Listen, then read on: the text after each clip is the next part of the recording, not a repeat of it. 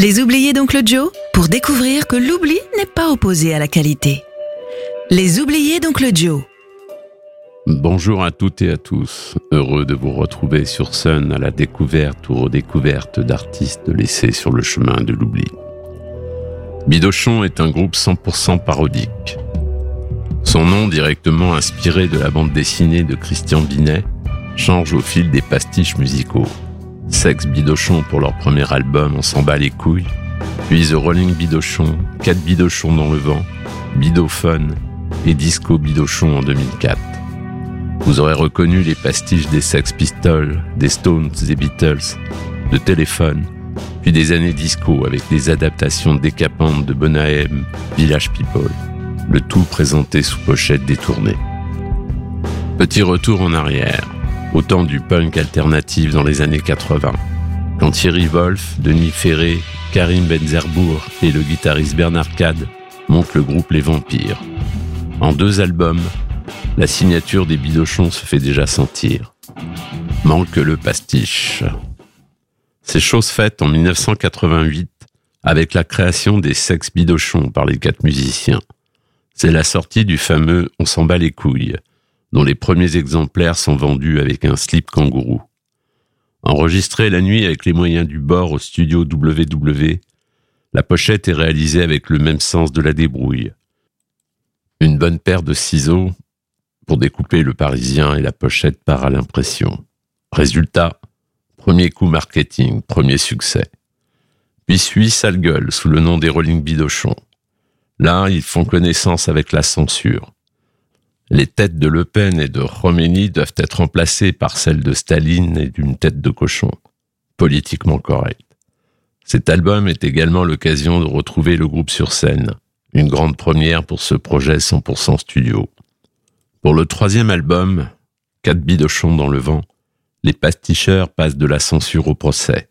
Celui qu'intente Yoko Ono, ses enfants et Paul McCartney pour la chanson Hey Jude, devenue Hey Jules, un véritable coup de projecteur qui assure un beau petit succès à l'opus. En 1996, pour le détournement de téléphone, le challenge est tout autre puisqu'il s'agit de parodier un groupe français.